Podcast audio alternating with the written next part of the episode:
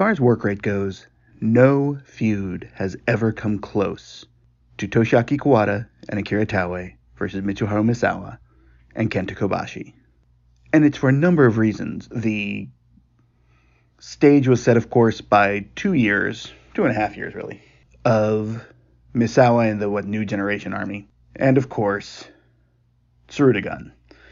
And it was Misawa, Kobashi, and Kawada against Tsuruta and the various others who were there, one of whom was Akira Taue. And there was, of course, the Taue versus Kawada feud. And then it transitioned to Kawada and Misawa being opposing forces. So it was obvious that this was going to happen at some point, that the break was going to be between Kawada and Misawa. And they were both going to lead factions.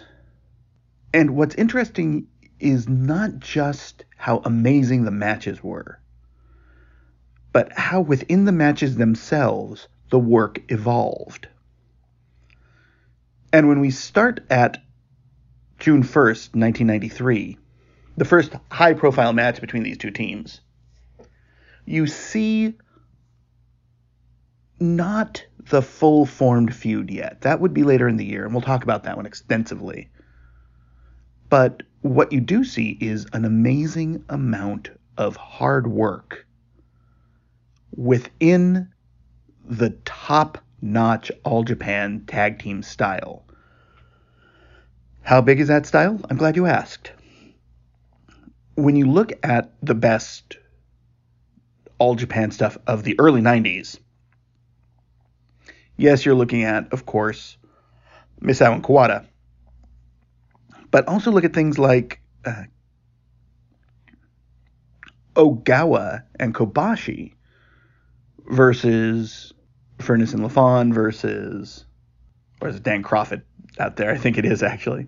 When you look at the way that even the Fantastics, Patriot and Eagle, the way that those matches were worked was not the same as when we got what they call the Four Pillars of Heaven matches, which started later in the year with the finals of the tag tournament, the Champions Carnival. World's best tag team? I can never remember what they call it. And when we talk about that, we'll see sort of how those matches evolve to that. But here, this is easily the best tag team of a traditional All Japan style. And it's interesting in that while Misawa was the big dog, while he was the highest pillar, he didn't get the win here. Instead, that went to Kawada, who pinned Kobashi. Now, a number of the elements of what made the Four Pillars of Heaven matches so amazing are here, and I would rate this as a five star match personally. It's probably the last great match before the explosion as far as tag teams go. So when you look at how, for example, Kawada and Kobashi exchange chops in the corner, Kobashi looks amazing doing them. And what's interesting is that what you have is you have Misawa and Kobashi. Kobashi is there, one, to take the fall usually, but two, and this is actually really super important, he is there to work hard and to allow the flow of the match to go through him until the punctuation moments, which come from Misawa. When you look at Taue and Kawada, Kawada is there to give the force to the match. Taue, who has always been seen as the weak link in these, and I, I understand it, but I disagree.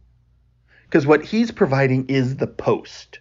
He is the one that is enabling the rest of the match with his presence. And this sounds sounds weird. I'm not saying he's just there to be the wrestling equivalent of a clothes horse. He's not there just to let the spots happen because he actually knows when to pick his spots. When he hits his Nodowa, when he goes for a big shoulder block, and his shoulder blocks are really impressive actually. But he's also there to provide a menacing figure because as powerfully menacing, you know, the facials of Kawada are incredible, but the physicality of Taue is impressive. And here you see that all over the place. Him facing off with Kobashi is great. Him facing off with Misawa is great. But what's incredible is his timing of how he sells. So when he takes, for example, pretty simple, a drop kick, he sells it very much like Giant Baba would, except there is more of a physical presence to him. Let me rephrase that more of an athletic physical presence to him. So it actually looks like Kobashi is nailing him and killing him, and he's reacting in a way that is beyond the average person. I love this match. This is actually, I like this one better than about two thirds of the two. Yeah, I think Misawa Kobashi and Kawada Taue of the about 10 matches of theirs I've seen over the years. I've probably seen more than that, honestly. This is probably in the top four. And that's not a knock at all on this, of course. Because the three that are better than this are among the greatest tag team matches of all time. What's interesting about this being not considered one of the four pillars of heaven matches is that this is the ground level. The story they are telling is not the story of them revolutionizing and becoming the face of all Japan. They already are. These are two and a half. I'll argue that the half is Kobashi, and more of that will happen with the next episode, which will be all about Kobashi versus uh, Stan Hansen and how important that match is to all of this.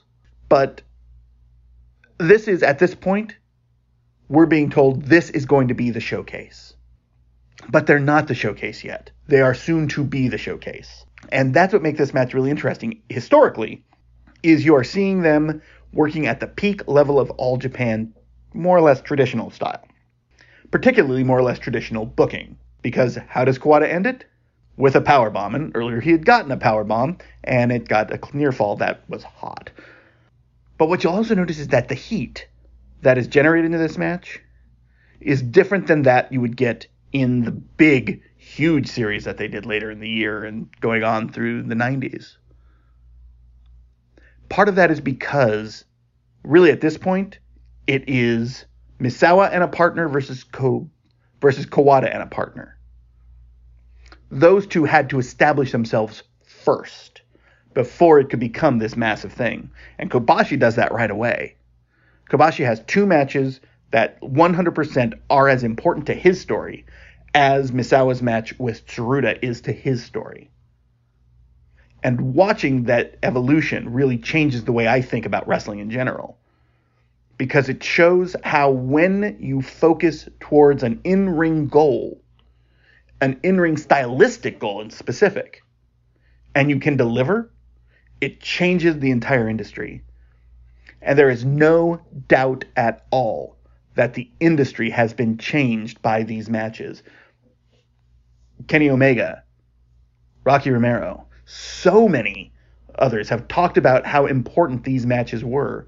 And if you look at New Japan style today, it is far more influenced by the Four Pillars of Heaven matches than any other series I could think of. I mean, maybe, and there's the argument that the Four Pillars of Heaven concept is based on old NWA Heavyweight Championship matches which I sort of go back and forth on. I think it's actually based partly on how NWA Heavyweight Championship matches were presented, but I think from a working standpoint, from a selling standpoint in particular, they are based on how former champions, when they came to Japan on the regular, ended up interacting with the natives. And I'm talking about some very specific people: Terry Funk, Dory Funk. Uh, this is Stan Hansen, okay, technically, um, but Nick Bockwinkel, even Bruno Sammartino.